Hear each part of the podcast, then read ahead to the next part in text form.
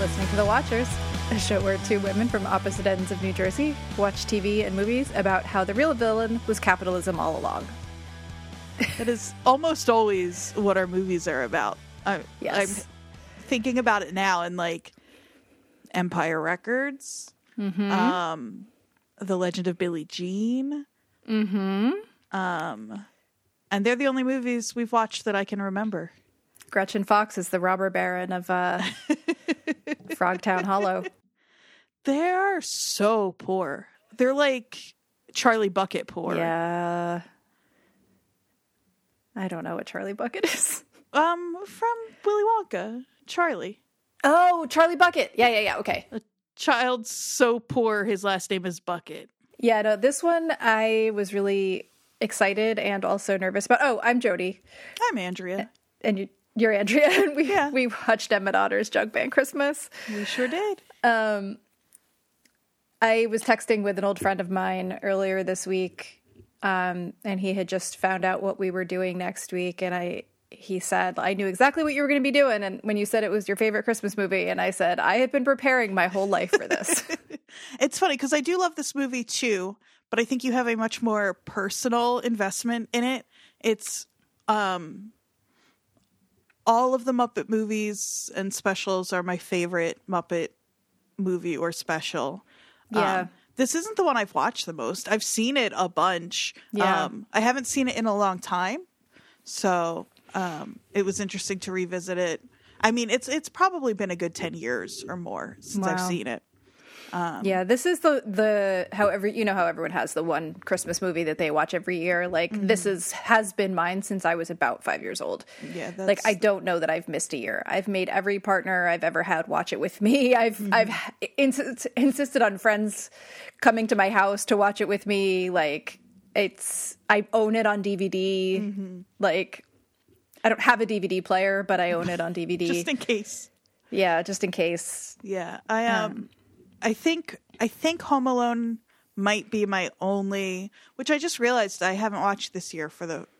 I'm I'm gonna do that as soon as we're done recording because this is I do watch it every every year and I don't think I've missed a year. Um, but I think that's the only one. I have a bunch that I rotate through behind me. Um, listeners, when we get that video Patreon, um, I'm in the kitchen. I'm in Fozzie Bear's mom's kitchen. Um, uh, Muppet Family Christmas is maybe my favorite of the like Muppet specials like these, the ones that aren't full length movies, um, and that were that aired on TV rather than getting a theatrical release. I think this one might be my favorite. Um, but Emmet Otter is is also, I mean, it's it's incredible. Yeah, the amount of emotion I have around this movie is actually making it hard for me to even know what to say because so well actually I, I was thinking about this and I was thinking that maybe what we should do is start with sort of each of our relationship to the Muppets in general like what Muppet properties are the most important to us like how we grew up with them or did or didn't or whatever like just to establish like where we come from with this. Um I don't know if you want to because I know that you are a Muppet person. Um, I'm a Muppet obsessive. yeah, I- so tell me a little bit about that. the I know I say things like what I'm about to say a lot, but it's like the Muppets are more important to me than just about anything else. And again, I know that if you listen back on the show, like you can hear me saying that about a lot of things, but I think the Muppets have probably been with me the longest. Um I don't remember a time when I didn't love the Muppets. I love they've just always felt in the same way that most of the things I say this about where it's like Pee Wee always felt like a safe place for weirdos. The Muppets always did mm-hmm. too, but the Muppets have always felt really Yeah. sweet and loving to me in a way that some of the other, Yes. like Pete and Pete, I talk about a lot. I love Pete and Pete. I don't know that it feels like safe and sweet in the same way that like the Muppets do. Like think like Gonzo singing "I'm going to go back there." Oh, I'm gonna cry. Oh, here she goes. We're five minutes in. Oh wow! I thought I was going to be first. well this is what I, I i just i love i love them so much um and and i'm kind of i'm not even very discerning like i loved muppet babies when i was a kid um i really liked the new show i really liked muppet um muppets mayhem a lot like i just I, it's hard for me to be critical Did you watch- Muppets. Yeah. Did you watch the Muppet Show when it was on originally? Well, I wasn't born when it was original. on, I mean, yeah, I know. Yeah, I know. but I but I watched it as it aired otherwise, and as soon as um, Okay. I could own it, I did. Um, so I know the Yeah. the sh- the series backwards and forwards. Um, it's you know, the Muppet movie Yeah. is one of my favorite movies. Um, I've watched it Yeah. a bazillion times. Yeah, and as many times as. I've seen this movie, there was a lot of background that I didn't know. Like Mm-hmm. this movie, we talked our our little log line when we started doing movies in the first place was like movies that are basically our pop culture DNA and Mm-hmm. and how we got to be who we are. And we've talked about a lot of the movies that for me were like my teenage pop culture DNA.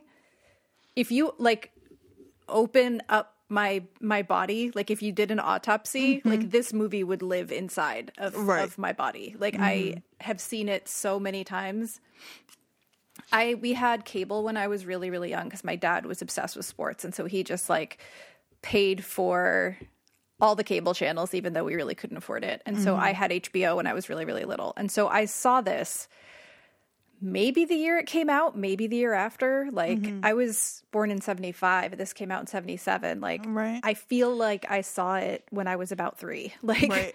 Well, I and think just never stopped seeing it every year. Right, because I think it's first year. It's it's weird to think of it as a an HBO special. I know it was Yeah. like it got a, can- a release in Canada first, and then the next year it came to HBO. Um, and I grew up. I don't know how much we've talked about on this show, but I grew up with my grandparents. Um, I I lived with them and my mom too. But um, point being, for some reason, my grandmother was obsessed with TV and with movies in a way that is surprising for someone who was in her like she you know i don't i don't know maybe not maybe not but like she we had two vcrs in every room that had a television so that we could steal movies from blockbuster she taped everything on I don't hbo think that's typical to be honest. um, we had Yeah. like, well, the thing I'm about to say really isn't typical. She had bookshelves full of um, binders that listed all the VHS tapes were numbered, and because she would just tape.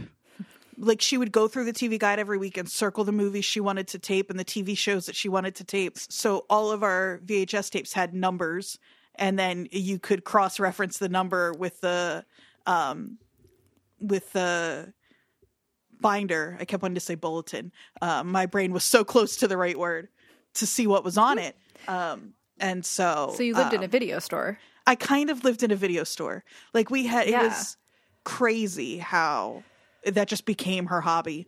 Um, Yeah. and I say all that to say, like anything that aired on HBO from the time a VCR was invented, we had recorded. So Yeah.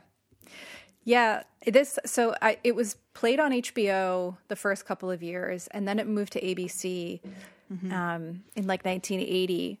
But this was the only thing I watched every single year. I would watch like, you know, the Snoopy Thanksgiving and Christmas movies. But this was this and like the claymation stuff that was on ABC were the oh, two of course, yeah. that really were a part of my childhood. I like have a very vivid memory of like sitting on the floor of the living room watching this with my parents and like you know, I mean, we'll talk I'm sure quite a bit about the music in this movie, but that's what did it for me. You know, I was a kid that loved music and oh my god, like fucking Paul Williams, man. He's unreal. Gotta- He's just. I've got a lot to say about the music. I I can't get over it. Even last night. So um so we both rewatched this obviously to talk about it. Um I rewatched it last night with a friend of mine who'd never seen this movie, which was a dicey proposition. Well, because I was a little nervous. I haven't told you this yet, but I told one of my friends we were watching this, um, who she's Mm-hmm. also a huge Muppets fan, and she was like, "Man, that movie is too sad now." She was, I think she said it's like a slog to get through it because it's just about, and it's Oh my not God. just, but it is Hard disagree. but it is very much about a poor family really struggling, which that I mean it's Yeah. true. Um, Yeah. and so, but I wonder if but they have love. that keeps you warm at night. Um, but uh, there are hardwood floors. in this room with no rugs, and my dog is making so much noise. Um, and so I wonder if you like, did your friend?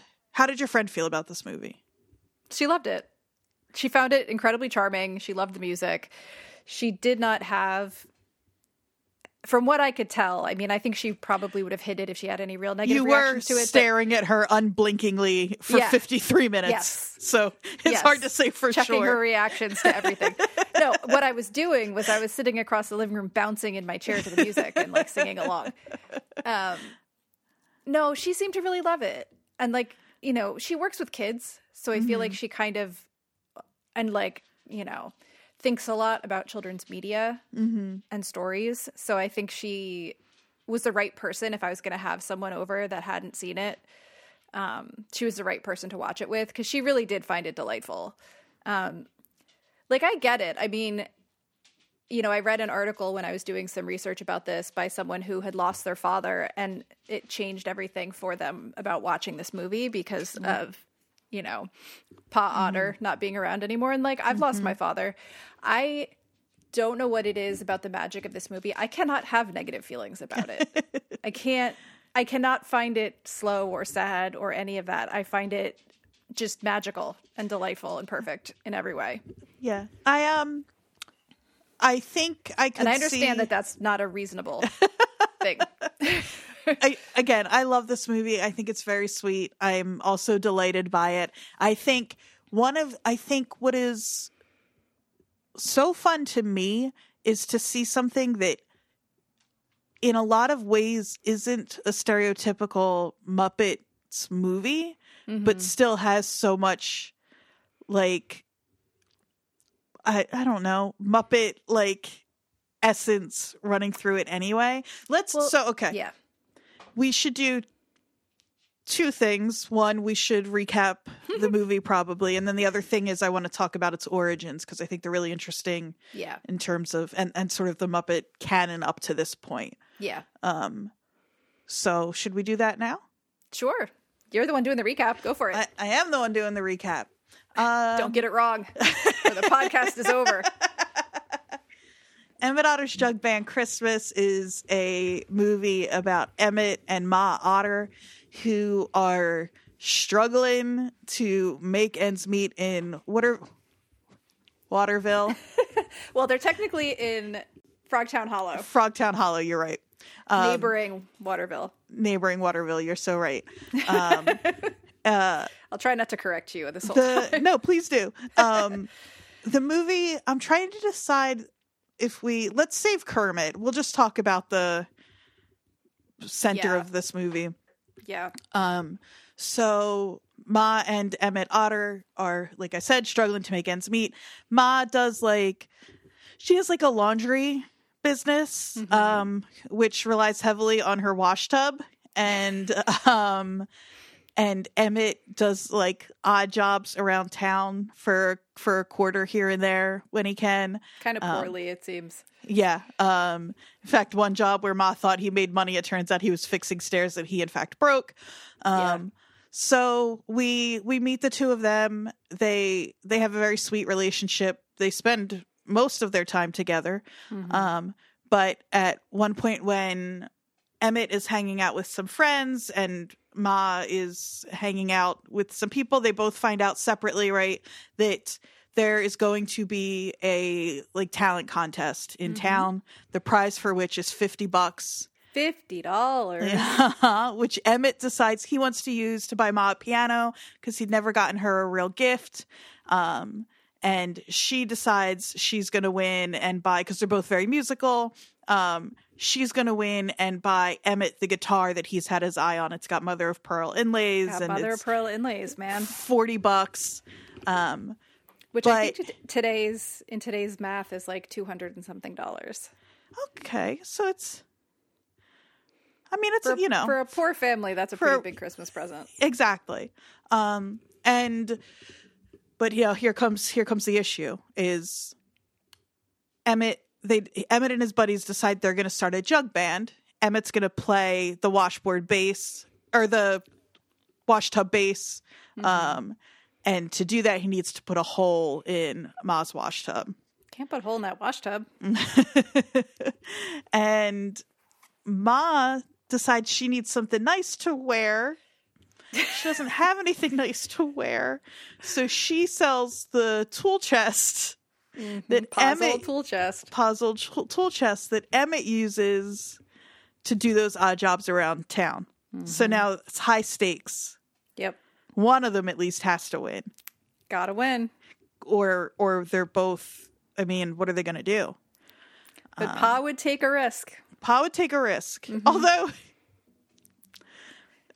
it, you know it is. It's it's so funny.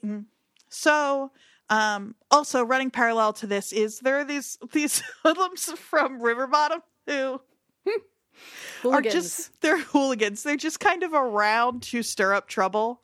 They they're the most muppety. They're my favorite Oh, part of this movie. They're so there's a Chuck who I have always thought was a bear. He is a He's a stoat. stoat. I learned Yeah. that this week.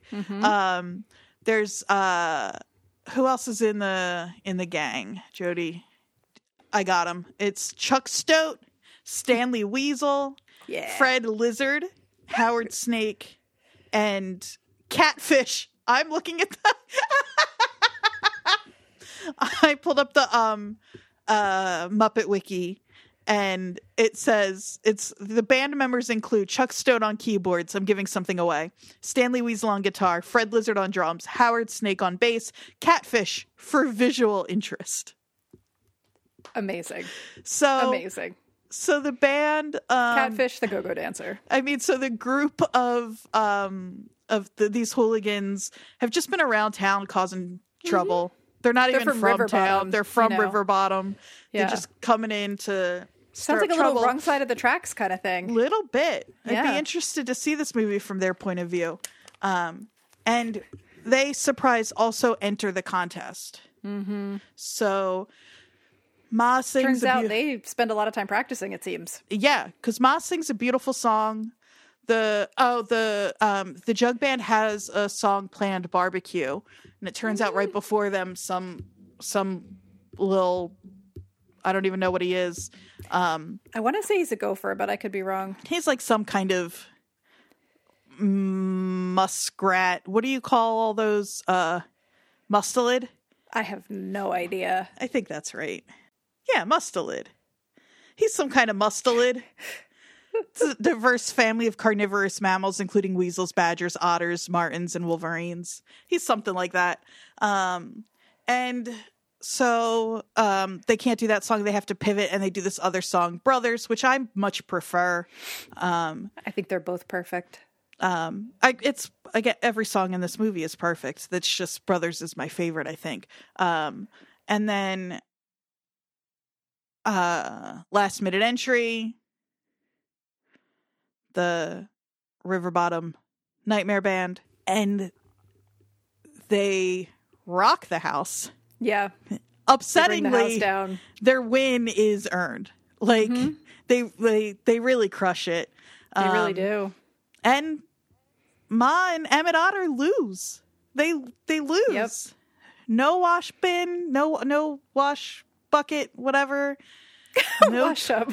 wash tub, no tool No chest. the wash up, Andrea. that's right. That's right. Forgive me.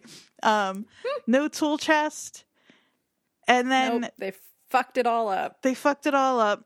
But they're you know, but they don't feel bad about it because they've got love in their heart and they did what they Yeah. thought that Pa would do. And Ma realizes that the song she was singing and the boys' song work better together. And so they're all singing it together, um, which I really love. And it does, as you're listening to it, you're like, oh, these were both halves of songs. Like they weren't, you don't really realize it when they're singing them, but obviously Yeah. they've been written to be performed together, right? Um, and that's when the mayor, or he's not the mayor, right? He's the owner of the Doc Bullfrog. Doc Bullfrog is the owner of the um, restaurant The in town, Riverside Rest. and he um, uh, comes out and hears them along with the other judges who said the, they didn't win because they were great, but they just needed a little extra something. That little extra something was bringing the two songs together. They get offered a gig playing music at the Mm-hmm. at the restaurant. The Riverside Ma- Rest. the Riverside Rest. And Ma says, uh, "It's regular work, get regular pay," which I really, really liked. Got a check. Um, that's right. She's a Good her. practical lady. Hell yeah. Um, and the movie ends with them. I, the the movie basically ends with them playing at the restaurant on Christmas Eve. And eating mashed potatoes. That's right. Do they have mashed potatoes? You got Um, mashed potatoes. and that's the movie. yeah. Depending on when you found it and where, you might have um, Kermit the Frog opening and closing it, and also and or not and or and sometimes you might also have him narrating throughout. Um, there's like and a, for a while really there, yeah. For a while there, there was a version that Doc Bullfrog introduced. Oh, really? Yeah, I remember that version. Interesting. It wasn't the one that I saw last night when I watched it, but um, Yeah. yeah. for The- a while there, it was Amazon Prime Doc. has it's all it's all as far as I know, um, it's all back Yeah, I think it's back to the original. with Kermit on a bike, which although I think the Kermit it like narrations in the middle were I think the original original airing didn't have those because originally it was on HBO so it didn't have commercial breaks. Something Right. I was reading so he's there to like reset the scene at different moments where it fades out where it wouldn't have just that first like year or two. Um I could be wrong about that but but I, I think I read that I somewhere. have the yeah, I have the Muppet wiki um that goes into all the different edits. uh-huh. Um, It's very detailed Yeah, well it's because it it's talks so about different like atypical. yeah, it changed a lot. Yeah, so basically in the original version didn't have Kermit's narration, but it I think it was introduced by him. so and you then get just 1980 Kermit on the bike, Yeah. which is my favorite thing is Kermit on a bike. I mean, how could it not be? But in mm-hmm. 1980, they aired it on ABC. And so in this edit, Kermit's narration was added, I think, because of the commercial breaks. And then there was another edit on in 96, they took out his narration. And then in 2005, when they released the collector's edition DVD, which is the one that I bought, the Kermit the Frog stuff was removed because Disney had the rights Right. to Kermit. This just made me mad at Disney. It's all so convoluted. I know. And then it was another version that came out when it aired on ABC Family in 2015. So, like, if you're curious, we can link to this. There is literally a comparison table. Oh, of which Ker- how much Kermit is in So, the which- bicycle scene was in everything but the collector's edition DVD. The narration was in only the like 1980s ABC airings. Like, it just, it has literally like what is in what um version as a chart. It's incredibly, incredibly detailed. Yeah. The talent show scene in and of itself is like one of my favorite things that's ever existed. Um the so should we squirrels just like spinning around. the flying squirrels. So good. Uh um so should we talk a little background before we you know go any further cuz it is interesting the way this got put together. Yeah, it's um super early in the well, it's pretty early in the Muppets history. Um I think it's between seasons 1 and 2 of the show. Yep. It's before the Muppet movie. Yep. Um it's also so previous to this, the only two like made I'm saying major, major comparatively releases that they'd done were Hey Cinderella and um the Frog Prince, which I the Frog Prince is one of my favorites. I love it so much. Uh Emmet Otter is based on a book, Emmet Otter's Yeah. Jug Band Christmas, which I'd never I I've known that for a long time. Yeah. Um, and I've always kind of chalked that up to being why it feels so different. Like the characters look exactly like they do in the book. What I didn't know um, until today, as I was looking into the book, is that it's by the couple who did the Frances books, which I love. Yeah. Like Bedtime Yeah. for Frances and um, uh, oh Yeah, it's Lillian and Russell uh, Hol- Hoban. Hoban, yeah. Um, they were. He was born in Pennsylvania to Ukrainian Jewish immigrants, Lansdowne. um, and he, Yeah, and so he did the right. He wrote the story, and Lillian did the illustrations. Somebody gave me, I think my friend Rachel gave me a copy of that book for Christmas one year. Aw. It's really adorable. Um, yeah, the illustration. but yeah, um, I loved, loved, loved the Frances books when I was a kid. So it's weird that I didn't. I never knew that. Um, Yeah, it's interesting. I read that. Um, so the book was written in 1971, or published, excuse me, in 1971, and it was like they were in the middle of a divorce when it got published. Yikes. Which is kind of sad. it's their rumors. yeah, but so Jerry Juhl wrote the adapted it for the film. It sounds like it was like a 12 day shoot. It sounds like it was crazy, but an utter delight. I can't believe they did this in twelve days. I know. I know. Eleven of them were takes out front of the music store. Yeah, from the drum. Did you? I didn't know this. I knew about the. Obviously, I'd seen the bloopers a million times, but apparently, the reason that he was so insistent on trying to get it right was because when they did it in rehearsal, it landed absolutely perfectly, Perfectly, yeah. but they weren't recording, uh huh. And so he was determined He to was get like, I right. know, I know that He it can do it. Yeah, yeah, man, that sort of loopiness when you get to that point is so Yeah. fun. It's just so. That's what I like- mean. I feel like so I have this um I have this quote from Paul Williams um when he says so because Paul Williams, which we'll I'm sure we'll talk a lot about him, but this was he had been a guest on the Muppet Show, um, and this was his first sort of time fully working on a project with Jim Henson. And he says, When I walked onto that soundstage in London and it was like, oh my God, I found my tribe. Recalls Williams, 82 of his first encounter with Henson and other collaborators. It just, the way that he talks about that, the way that everybody talks about I the know, environment and I that group of people, It's like, amazing. He said, it's like a family. I managed to stumble into the sweetest bunch of people ever. Both the furry felt ones and the voices and hands behind them are just the nicest people I've ever worked with. It's so lovely. Yeah. Yeah. That's what I mean about it being a little different from the other things that are so important to me. Like, it is everything about the Muppets are weird and so unique and so strange and so like celebratory of that fact. And then also they're just there's just so much heart and, and so much love. When you were talking earlier about how this is adjacent to the type of Muppet content or whatever you want to call it that we're used to, I think it's because when I think of like the Muppet Show and I think of the Muppet movie and all of that, there's heart there, but it's like heavy, heavy, heavy on the hijinks. Yeah. Right? They're like so hijinks are really important. Mm-hmm. And there's hijinks in this, but they're not the prior. They're not like the in the front. You know, they're not front and center. It's also that Ma and Emmet have the sweetest faces. Yeah. And I love the Muppets, but name one with a sweet face. Yeah. There aren't any. Rolf. Rolf is perfect, but I'm gonna cry just thinking about Rolf. but he Um, doesn't look like a like a little critter that you want to scoosh his little. Yeah, yeah, yeah. Frank Oz, when he t- when he was talking about this specific thing, he said it's a chancy thing that Jim always did, which is take a chance on real purity and sweetness. We didn't want cloying, we don't like cute, but sweet is legitimate, Yeah, and Jim yeah. just went for it.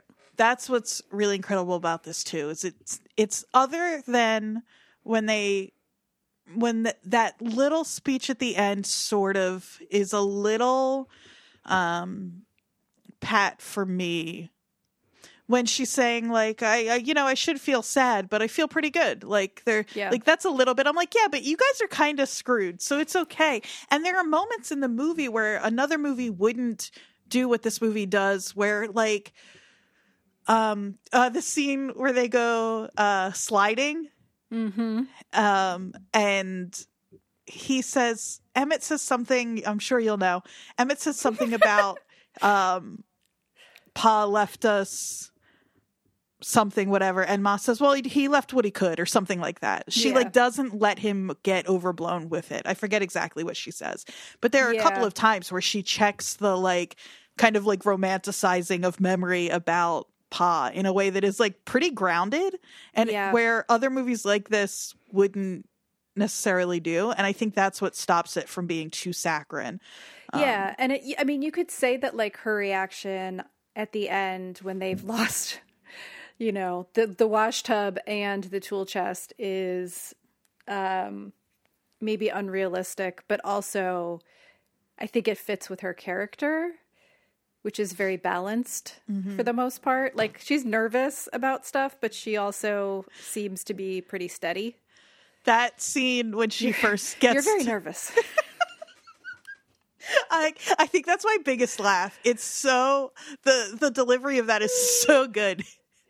You're terribly nervous. Yeah. Who she like pops back out to say that Yeah. is really really really good. I lit- I just posted that on Instagram like The an hour ago. uh, that's another um, thing that makes it is a little strange, and it always catches me every time I watch this movie to hear just a regular ass person's voice come out of a Muppet.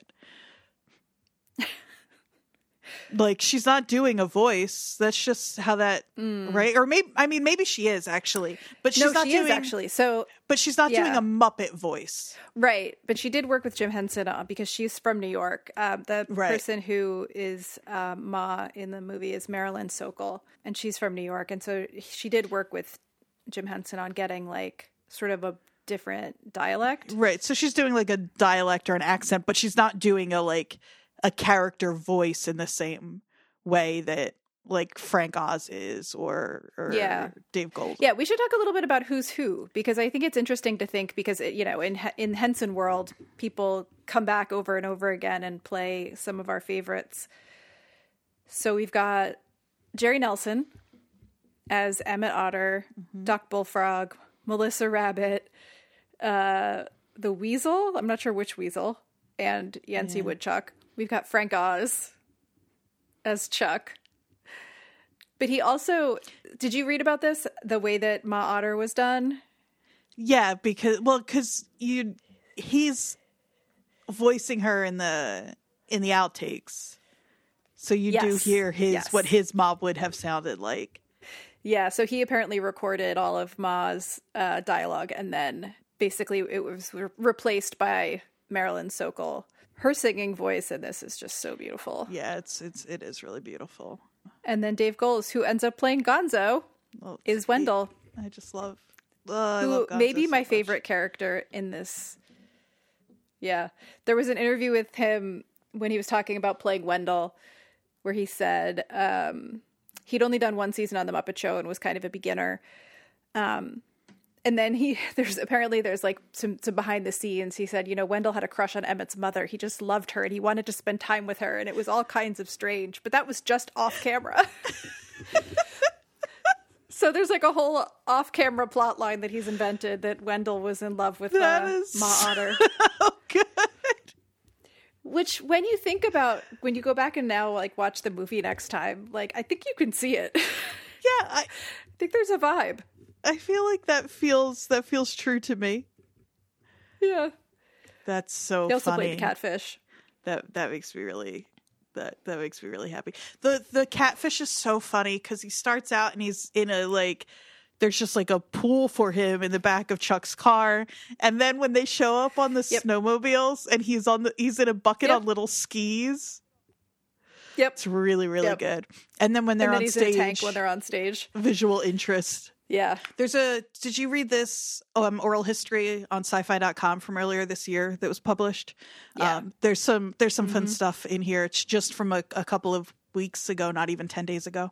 Um and uh Goelz talks about uh working the catfish and uh he says, I'm going to read a little bit from here. A lot of the things that were built were standard puppets. Catfish was easy. We worked with a rubber glove inside the fish that was glued to the bucket that he lived in. And when the River Bottom Band was playing in the show, my fish was in a clear plastic cylinder, a big tank. I was sitting on a chair on a forklift truck behind it, all blacked out, and I was working through a black curtain. It was a scuba glove glued into the tank so that I could put my arm into the scuba glove um, and somebody out in front would put the catfish on me. But I was trapped. I was just sitting there with my arm glued to this tank, wondering what would happen if somebody came along and accidentally let the forklift truck go down.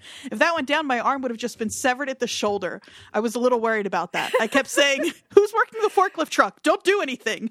It just the the, the history of the Muppet performers being shoved into precarious positions to get the shot. I just feel like there's so many stories, and Oh God. so many pictures of them with like their head turned at like a, I don't know, Yep. 90 degree, 90 degree angle, 45, whatever. I don't do math. Um, angle like hunched up under something with their arm up over their head. And it's, it's amazing. those bloopers that we love so much, right? Like that's that's Frank Oz and Jerry Nelson under there that entire time. So like in the bloopers when Ma like falls over, that's literally Frank Oz just being like, My fucking arm, you guys. Like, come on. Um, I guess we're kind of assuming that everybody just knows how what a Muppet stage typically looks like, and maybe they don't, but well, I typically, think we should we should talk a little bit about the technical Yeah. in this movie because it's not just a typical Muppet stage No. either. Like this was when they like tried a bunch of stuff that they hadn't Mm-hmm. done before. yeah, it's cool. It seems like Yeah. everything from like working with Paul Williams to some of the more ambitious stuff they did here, it seems like um, Jim Henson was using this to try to test a lot of things to see if they would work for the Muppets fran- Yeah. like the family of Muppet movies, like whatever going forward. Um, This is often- the first time that we saw their feet for the most part. which Don't you so- criticize the way their feet move. it doesn't matter is what i'm gonna say I is they look matter. when you see their little legs going it looks crazy it does and It's not only i was gonna say it's not that it doesn't matter it's that it's so good like it looks crazy and i love it and i think they know Yeah. they know that looks They do had know. they had and they had to have known at the time too um i Oh, just yeah. i i think i just think jim loved because some of the some of the stuff that they do just feels like this is just somebody who loves making movies and figuring out way like it like the the way they do for example the marionettes where um they would film the scene and then w- wipe the Mm-hmm. the top out and just replace it with that scenery but without the like bridge built in Yeah. um it's something like a high schooler could do yeah. like it just is like a fu- it just seems like well this is a fun way to do this and like their little legs look crazy but i love something that i've always really loved about the muppets is that like they have never pretended like there weren't people working really hard to bring the muppets to life and that the the performers are as much or often as much a part of the history of the muppets as anything else and that's so different from like uh disney you know like the disney park characters right you'll never Hmm. see them you'll you like yeah. it there, yeah, no, you're totally right. Like they're not allowed to to take their heads off ever, right? right And like, meanwhile, there's a million pictures out there of like Frank Oz with his hand up a puppet, like standing next to a stage. Like there's no, they're not trying to create any like they're trying to create an illusion in the film, but they're not right perpetuating this idea that like this isn't people making right this. right yeah i think the only thing and i don't know if I, I don't I actually don't know why i think I, i'm sure that they've said this million is that like you'll never see a muppet just like flopped over anywhere like Yeah. that's the that and that's the thing where it's like you know with with the Disney parks, it's like, oh, we don't want to break the magic for the kids and fine, whatever. But I really love that the Muppets are like, no, it's not. It's not that we want to like trick children into thinking the Muppets are that there isn't like a lot of work that goes into it. Like I don't know, there's something. I it's think- different. This is going to sound fully crazy, but I think that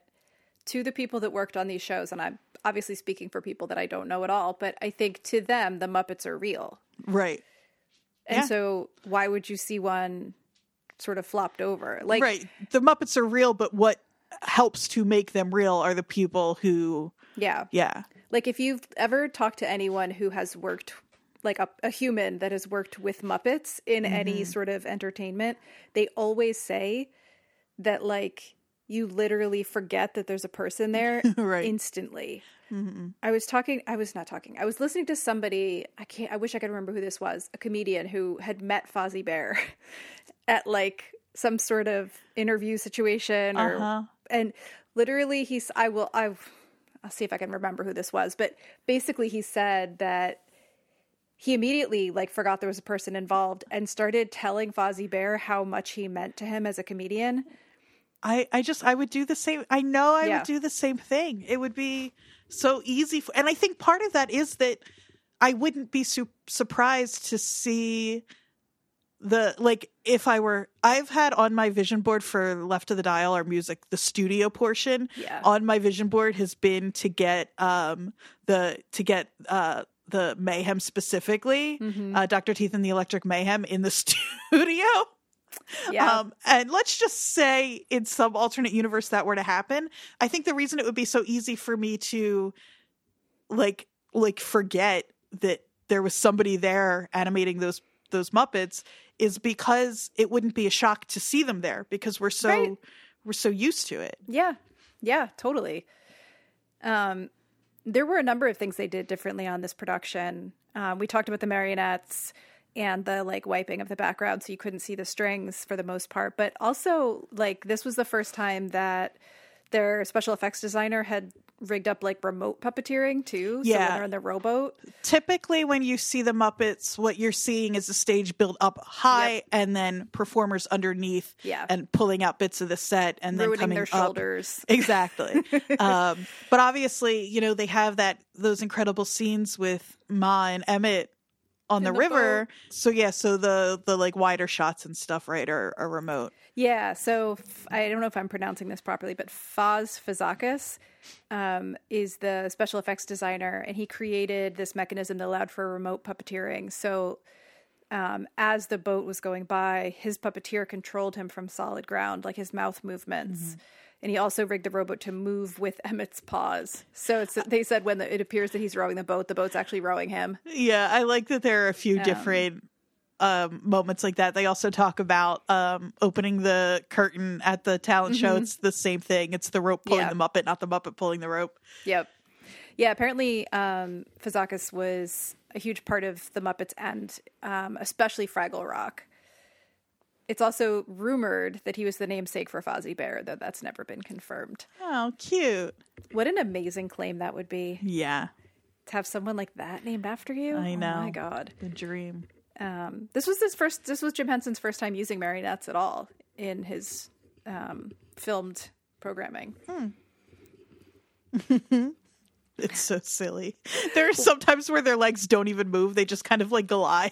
When they're walking on the ice and flopping around, it's so good. It's the best. it is the best. yeah, it makes me really, really, really happy to see them just. I was cackling last night when I was watching it with my friend. I was just like, I can't.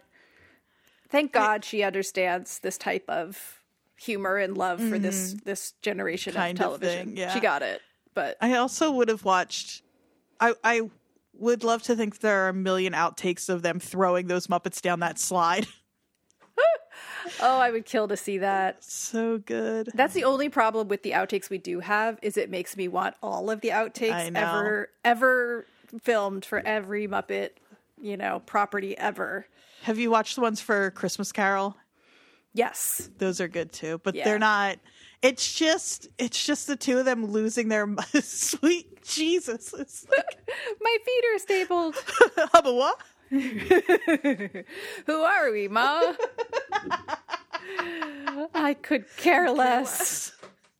It's so good. I mean, like, that's the thing. Frank Oz knew that his voice was never actually going to be in this movie, and mm-hmm. yet he's ad libbing every Exactly. single moment just They're to just- crack everybody up. They're just when when somebody comes over to reset and he one of them is like, "Did you see that? Did you?" Yeah. He's like just looking directly at them. Like, Yeah. man, Oh, it's so good. It's just so good. I feel like anybody that's worked in sort of like a collaborative artistic environment, just seeing that, you just get the like. I mean, magic is an overused word, but what how magical it must have been to be a part of that group of people creating something in the way that they were doing it. Totally. Um, and there's still nothing like it. It's No. still even watching. Like I said, I, I I think I think reviews have been pretty mixed on Mayhem, uh, Muppets Mayhem, but I I still think like even that like uh, there's just nobody no and, and I know it's a, it's like a whole new crew for the most part, and but I don't know. Well, and it's the whole, you know, Jim Henson died in what, 90? Muppet Christmas Carol came out in 92 and he was already gone then. That was a Brian Henson. And so, you know, I remember when Muppet Christmas Carol came out being like, well, this isn't the real thing. Right. And I love Muppet Christmas Carol now. Mm-hmm. Like I, I I see it as part of that lineage. But it you know, for those of us that grew up with like the Muppet show specifically mm-hmm. and this movie, there is a roughness to the production that like Muppet Christmas Carol, I was watching it the other night and I was like, it doesn't look good. It doesn't look like there's a lot of really bad But there are special effects. but it's that- better than it's it's more ambitious than though I think Jim probably would have grown with it. He was Of interested course. in Yeah. yeah, he was always trying new stuff. Mm-hmm. But I think that there's just a just a sort of such a deep appreciation for Jim Henson that it was always going to be hard after he passed for people to experience the work of the people that came after him in the same way and that's not fair to them. No, no, but I, I do think he it says a lot about the community that he built and the sort of like like I don't know uh like if I don't know ethics isn't the right word because I have no idea but like Yeah. the like spirit or whatever that was built into it that for the most part even if the stuff that came later has felt different for people and isn't quite the same. And and you can go back and watch the muppet show and it is a different thing but that it's still like there's still a lot to love in a lot of the later stuff. Definitely. Oh my and god it definitely. feels like it has it comes from like it, it shares a heart even if the execution isn't always exactly on. Well, and I think it has something to do with, and I'm just, I'm kind of coming up with this off the top of my head. But so I found an article where Frank Oz talks about how he's not involved with anything Muppet related anymore because of Disney, basically. Um, and he basically just says, like, I'd love to do the Muppets again, but Disney doesn't want me. Um, and he said, he doesn't watch either the Muppets or even Sesame Street today, citing the lack of heart in the characters. The soul's not there. The soul's what makes things grow and be funny, and I miss them and love them. And like, I both get that, and I also think that the people that are making Muppet stuff today are doing their damnedest to try mm-hmm. to keep that magic there. It's just you know, the the capitalism is the villain, right? right exactly the Disney corporation's like, you know, corporate overlordness over it may have squished some of the magic out of it. Mm-hmm. You know, he says there's an ability inability for corporate America to understand the value of something they bought. They never understood with us. It's not just about the puppets; it's about the performers who love Right, each other and have right. worked together for many years. totally So that's kind of sad because Frank Oz is like such an original part of this team. I found some really lovely quotes um, from Cheryl Henson, Jim's daughter. Um, and basically, he never stopped being extremely proud of this movie. Like a lot of people, when they get to be, you know, much more successful, will look back on early stuff and right but he, this he was always super proud of this movie.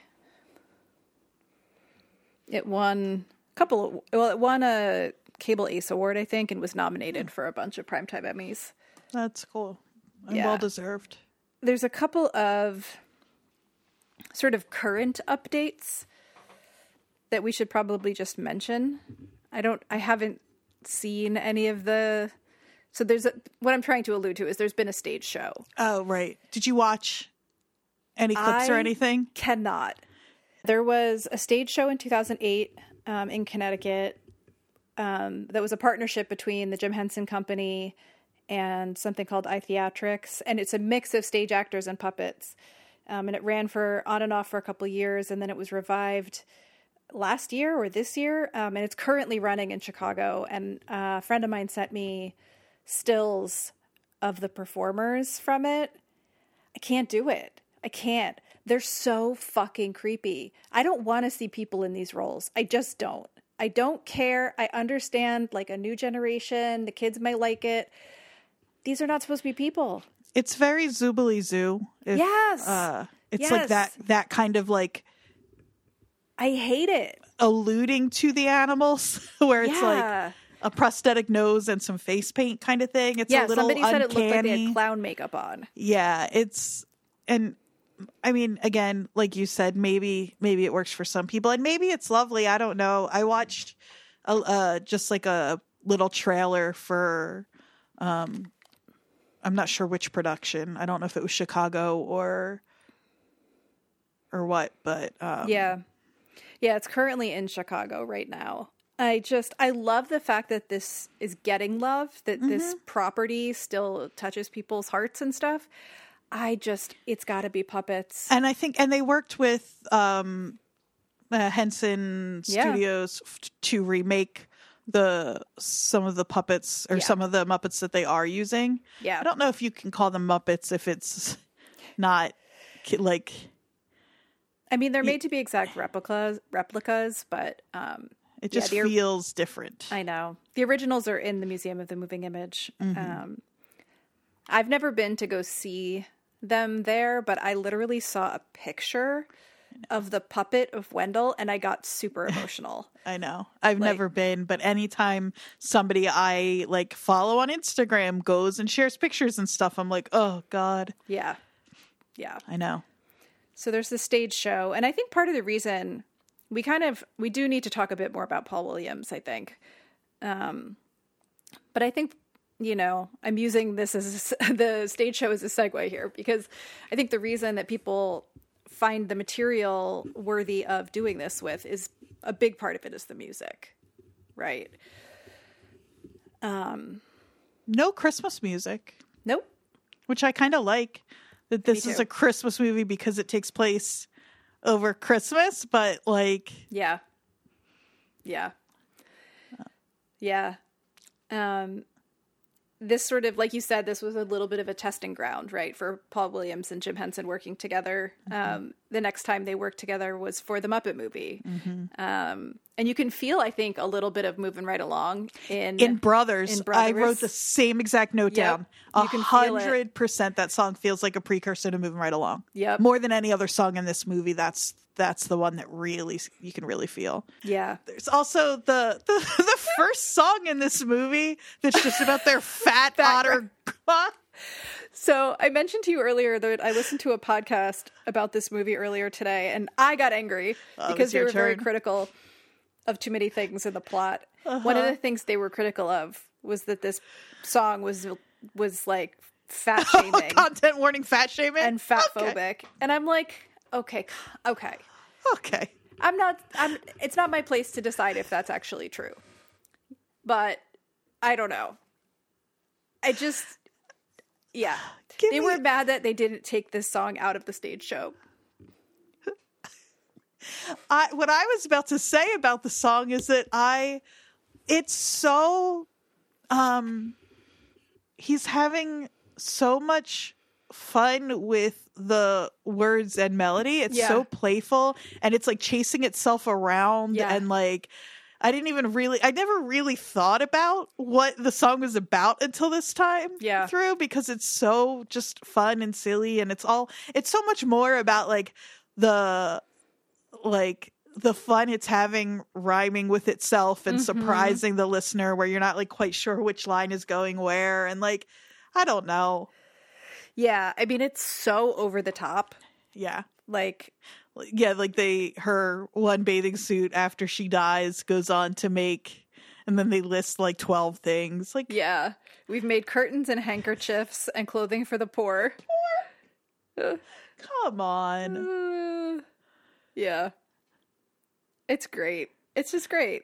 It's just It Yeah. is. it is funny too because like I said this movie is very sweet and very earnest and it's not cloying and it's not saccharine but it is just so almost painfully earnest but it opens with that song Mm-hmm. Yeah, yeah, that's true. It's watching this movie with the subtitles on, which is something I do now because I'm old, is a very different experience. Because when I was a kid, I would try to like sing along to all the songs, and I definitely did not have all the words right. and that song is one of them that I Okay, just didn't you? fully get. Uh-huh. Yeah, until I started looking at the lyrics, and I was like, oh, Oh. oh, yeah. it starts with this, and then they start. They go into eight in a hole in the wash tub, and then when the river meets the sea, Mm-hmm. which they sang at Jim Henson's funeral. Yeah, have you watched I have. It is so it I mean, I watch it. I watch parts of it all the time. Like, oh, do I need a good cry? I mean, I, I when I watched it today, I was kind of like, "This is so dark." I was like, I kind of want someone to sing that at my funeral. I'm not even kidding. know. That was a legitimate thought I had. I mean, it's dark, but it's only Muppet dark. You know It's what I so mean? Beautiful. Like, because it's such a beautiful song. yeah. And then we get barbecue, which is a banger. It's a banger, but it is an odd choice. It's there's Fucking great. snow on the ground. I love that it's like it's such a popular song in town that somebody else also. Yeah. Oh, like, everybody knows barbecue. It's just it's just a local hit. yeah. Yeah. It is. So funny. Um, and then there's Our World, which to me is the sappiest. Yes, Um, it and is. Brothers, which obviously you said it earlier, they were meant to be one song. Mm-hmm. He Paul Williams wrote that as a song with two back and forth kind of con- uh, conversing parts Mm-hmm. that he then took apart for the filming of the movie so that they would fit together like that. It's very cool. And then River, River Bottom Nightmare Band that song rules. rules. It's so good. I love them. I love them so much. We don't brush our teeth because the Yeah. toothache helps us stay mean. Yes.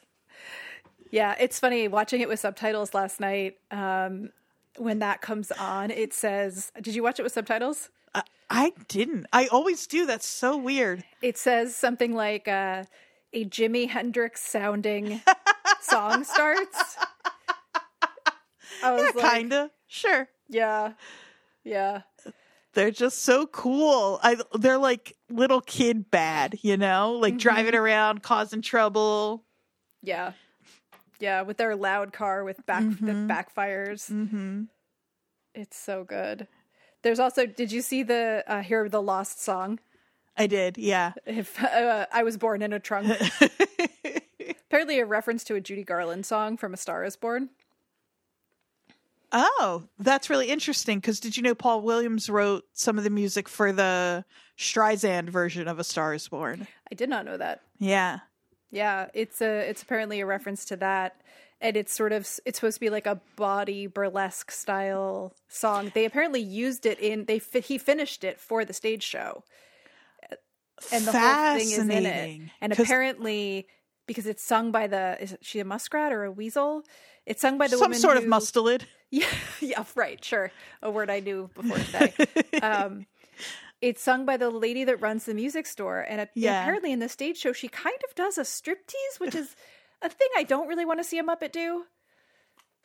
Um, I mean, that's so. F- it's funny that they finished it because I watched it. I watched Paul Williams talking about yeah, it. It's on YouTube. Yeah, and he says like it wasn't finished uh, because it was just supposed to be part of the talent show. Maybe one day I will finish it and I'll send it to Liza Mm-hmm. Minnelli.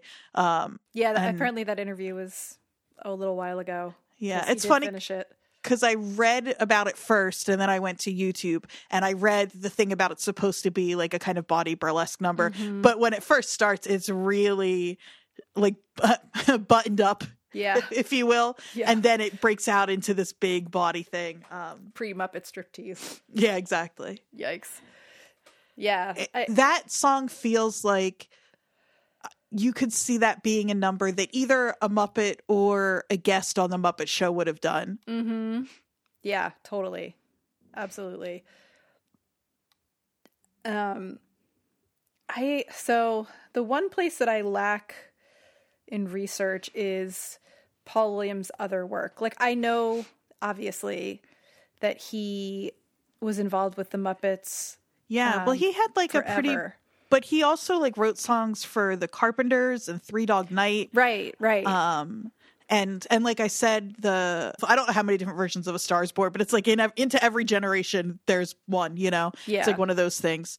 And for Streisand's version, um, he wrote I think all of the music for it. but he also apparently wrote the lyrics to the opening theme for Love Boat. I did just learn that. That was the the rest of that stuff I've known, but I either. I, I feel like I mean I maybe I did know that at some point. It seems like something that wouldn't have gone under the radar for him. Like I think maybe I just knew and forgot, but um, so funny. it's that's really funny. Yeah, he has had a very long and storied career. He wrote He's- music for a musical production of Happy Days that debuted in 2007. Apparently, yeah, that's a weird one, right? Like He appeared as an animated version of himself in Dexter's Laboratory. I don't remember that. that was uh not one of my Right, we talked about that was a cartoon area that you weren't uh, super involved in. yeah. So when I was watching this last night with my friend, she was like, I feel like I've seen some of these characters here and there after the fact. And one of the big places where that actually happens is during the Rainbow Connection finale in the Muppet movie. They're all So there. Good. It's They're so all good. there. I just I mean they had them. Yeah, you might as well use them. Yeah. They're also apparently in uh some like Muppet Show episodes just without clothes, just playing animals, which is also very funny. Yeah, uh, Mayor Fox's puppet was reused in several episodes. um, he was in the Bob Hope episode with unclothed versions of Old Lady Possum, James Badger, Will Possum, George Rabbit, and Nat Muskrat. I would argue those versions are the clothed versions and that a natural state of a muskrat is unclothed. You know what I mean? Sure, sure. Um, yeah, yeah. They so they do appear now and then since they had those puppets. Um, yeah, I just can't. I can't find fault with any of this. I I just I'm continually delighted by it. I just it's just a perfect Christmas movie to me. I, especially because it doesn't lay too heavy on the Christmas part, right? Mm-hmm. Like theoretically, if you go all the way back in the tracing the story itself, you go to the original book from 71, which is actually based on loosely or extremely loosely based on the ideas in O. Henry's Gift of the Magi. Yeah, I'd like to ask you about that. Okay.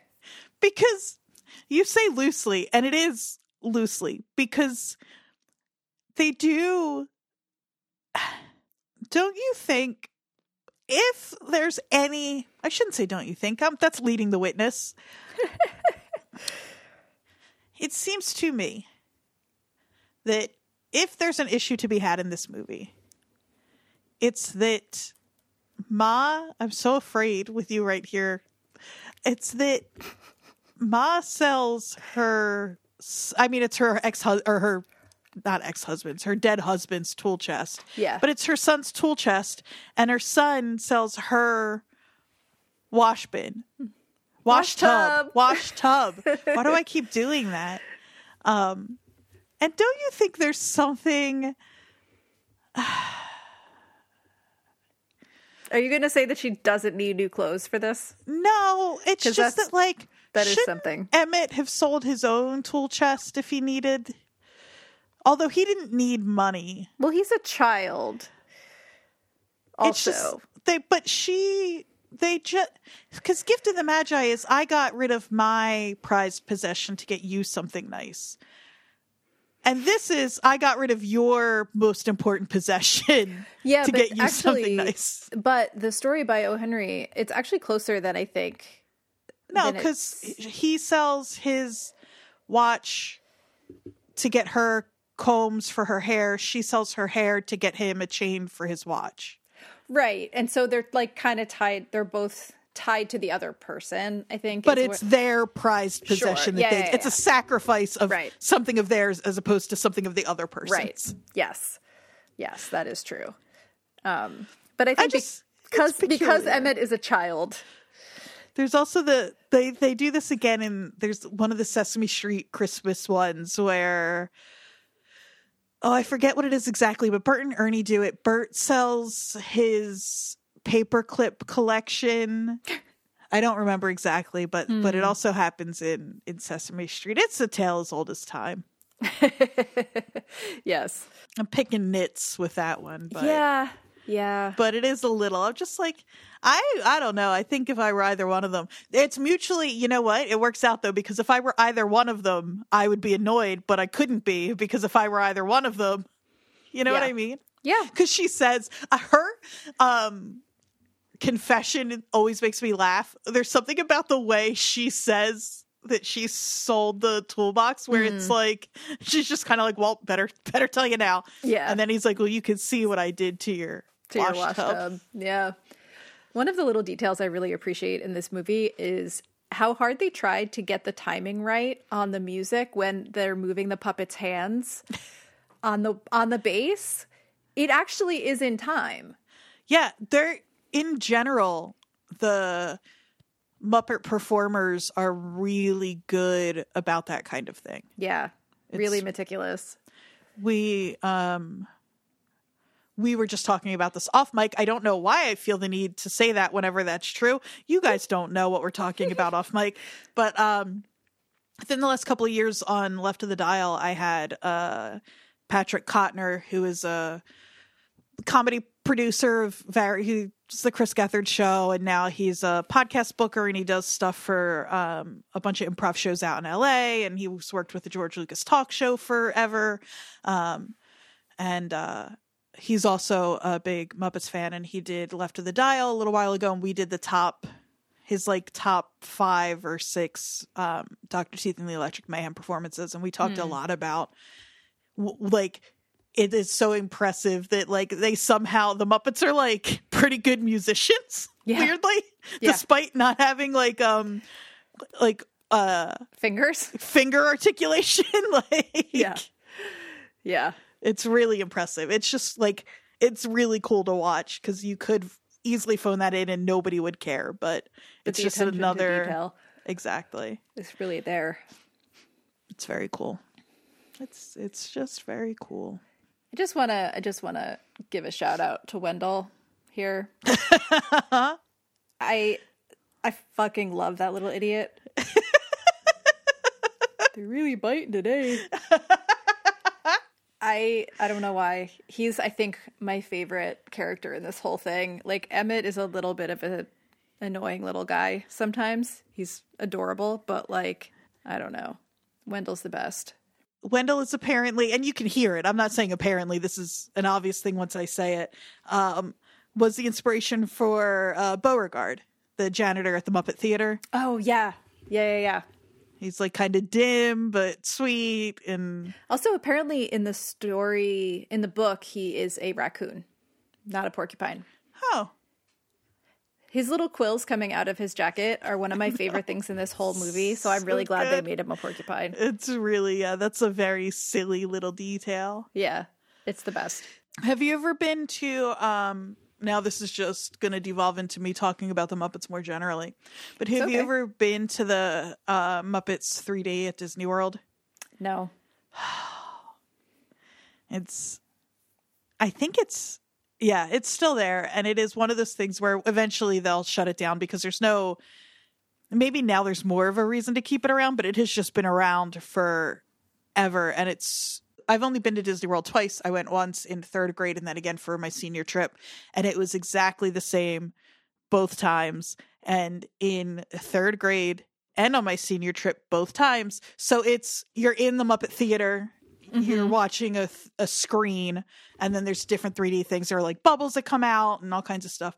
But then at the end, Sweetums, like a full walk around Muppet, comes out, and both times I cried. Sweetums is my favorite. I love Sweetums. but like seeing because he's because like other Muppets, like if you see like Gonzo or something walking around, it's clearly someone in a costume, but because Yeah. Sweetums is already a big walk around Muppet, it was just like, there he is. There's the guy. So is he your favorite all time Muppet? Gonzo is, but Sweetums is. Do you know what I mean? Yeah. it's like my it depends. It depends, but they're my two favorites, yeah. Yeah. I mean, because I've got Wendell, but I also have Rolf. Those are I adore those are two very good ones. Yeah. Yeah. Those Rolf's in my. If I had to do a top ten, Rolf is hundred percent in my top ten. yeah. He might be top five. Gonzo, Sweetums, Rolf. I mean, Gonzo is in my top five as well. I, I would need some time. I, Kermit, of course. Weirdly enough, Kermit, I don't know if he cracks my top five. He's in the top 10, but I don't know if he's in the top five. That's because everybody, I think, is a Miss Piggy or a Kermit, and you you're you're a Kermit, so it would make sense that he wouldn't be. Okay, I thought you were going to say I was a Miss Piggy and I was about to quit this podcast. No, no, and that's so that's why it would make sense that then Kermit wouldn't be one of yours. Okay. you know, Miss Piggy's not one of mine. okay. Um, Because I was about but- to get real offended. no, everybody's got yeah. I mean, Animal's in my top five. I know that that's like, or Of top course. six maybe. That I know that's a cliche, but like, But I he's perfect. it. He's No, perfect. yeah. he's so good. Yeah. But Rolf, like the soul and the sweetness in that dog I is know. just too much. It's too much. I was just watching, which speaking of something that doesn't really hold up, I was just watching the John Denver Muppet Christmas episode from Oh, 1979. does- I haven't. I mean, I've listened to the soundtrack a ton, but I haven't seen the original since. I mean, parts of it. I was a kid. the interactions between him and the Muppets definitely hold up, but there's a lot more um like Christian Christmas stuff in it than I remembered, Oh, which I'm less inclined to be excited about. Um but his interactions with Piggy are ridiculous. Oh, But I loved those those other Christmas specials they did as well. they're so good. Next year we'll just do all. um We'll just do all Muppet specials. I mean, I watched this year. I I watched Muppet Christmas Carol yesterday. I watched Emmet Otter today. I watched the John Denver one today. Like all in the past week or two. oh, really? Yeah, I don't know why. I, I think because my Christmas is kind of low key this year that I was like, I, I just need to like pump myself full of this like Christmas nonsense spirit. That makes sense. Well, now that we've strayed from uh, Emmet, we've actually kind of started to stray into what we were going to do for next week. Oh yeah. How did we get here? I have no idea. But we are next week going to do a little interlude between this and our return to Yellow Jackets, um, which will be our sort of like best of 2023. I I don't know if people like this kind of thing. I tend to. I like to listen I to do. people's best of lists because then I I find things that I I missed. Um, so we're just going to talk about our favorite TV shows and movies and podcasts, um, and like you're going to talk about music. I am not going to try to recommend music because my taste is questionable. But Well, I think you saw more movies or more TV than I did this year, so you might take the lead on that one. I am, yeah, I am fully a TV show person, more so than movies, anything else. Like I just, yeah. Um, and I some of the TV shows I think that I'm going to recommend I have probably mentioned before on this podcast, but I would love to explain why I think that they were they're worth going back for, especially because um, we may have a slow content year coming up in 2024 in Yeah. terms of like the the dead space from the strikes is kind of creeping towards us and all the stuff that is in production now is going to take a while to get to us So Exactly. there's a lot of stuff you can look back on from this past year and and get into mm-hmm. yeah so we'll we'll do that um if you have stuff you'd like to recommend to us and to your fellow listeners um email us at um watcherspod at gmail watcherspod nj at I always do that at watcherspodnj at gmail.com or you can message us on Instagram. I'm not always great about checking those messages though.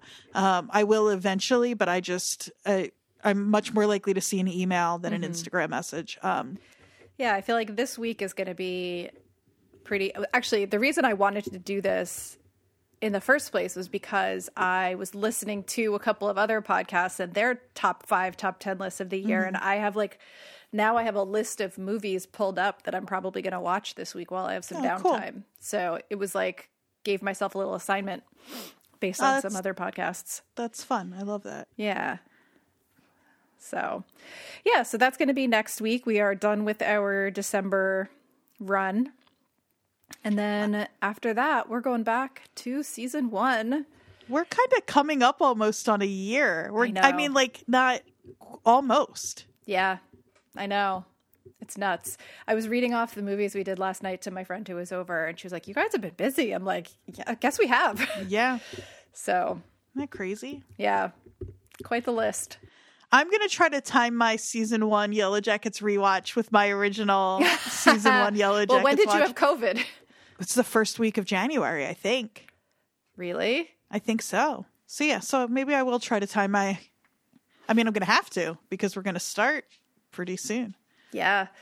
Wow. Yeah, I just speaking of yellow jackets, um, there was an article in Variety about a week and a half ago that said that they're deep in the writing, which is not fast enough for me, but you know, It's exciting to know they're working on it. yes, It is not what we planned when we started this show. Our show is now a movie watch podcast where sometimes we cover Yellow Jackets. I know, I know. They don't have a date yet for when filming's going to start, so we've got a ways to go. We'll stay busy. Yeah, yeah. Yellow Jackets season three production status. Nothing yet. So next week will be our recap, and then we'll remind everybody. And then the week after that will be Yellow Jackets season one, episode one. Yeah, the pilot. Hell yeah. Great fucking pilot. I'm really excited. I'm really excited to go back and be able to talk about all of that with the knowledge of season two. And Every now and then, the Jersey in your voice jumps out more than others. is it when I'm talking about Yellow Jackets? It was the talk. Oh, did I say? You said talk. Yeah, that's, love it. That, that's one of them for sure. Shout out to all the New Jersey is the world people that are gathered right now in Clifton. Busting open Pinata Beach. Oh my god. I'm so sad I couldn't go. So Anyway. crazy. Anyway, greetings from Frog Hollow. It's been nice to hang out here for a bit longer. Mm-hmm. It's actually been really nice to be given a reason to do kind of a deep dive into this thing that is such a part of my like cellular structure mm-hmm. that I've never done any real research into because I know it like the back of my hand and Yeah. I never felt like I needed to. But That's it's- been the case with a lot of the movies we've Yeah. watched where I'm like, I just take it for granted that I know everything because it's been with me for so long. yeah. I should also say, um, also, if the audio sounds different this week for you guys, I'm not in my studio. Um, I'm just in an arts She's in and Frogtown Hollow. I, I kind I'm in the Poconos and it is I'm literally in a like wooden it's not really wood paneled walls, but it might as well be. It's like a very rustic lake house on the lake. Like I'm overlooking it's dark now, but I'm overlooking trees and a lake. Like it is Aw. the closest that I'm ever gonna be to uh Frog Hollow. So it was really kind of nice to watch it here of all places. Yeah. Yeah. It definitely, when they were skating on the river, it made me sad because I know that it's not going to be cold enough to skate on the lake when I'm in New Hampshire. It's Well- not going. It's not going below freezing. Um, I just would never recommend skating on a lake, so It's like one of my favorite things to do. that's so scary. Have you not watched Yellow Jackets? I have watched Yellow Jackets, um, but I am not the size of a white moose, so I'm not going to fall in. All right. It's fine. All right. Well, happy holidays, everybody. We will see you in a week for a fun what should you do check out next year while we're waiting for all of our favorite shows to come back. And uh yeah. Thanks so much for hanging out this year. Yeah. Yeah, it's been fun. been I super uh, wow, I sounded really insincere. I'm just tired. It's been it's been so fun. fun. Had a great It's been Time? awesome. Yeah. Wow. Wow. What a good time we're having. All right. It's been the Watchers. We'll see you next week.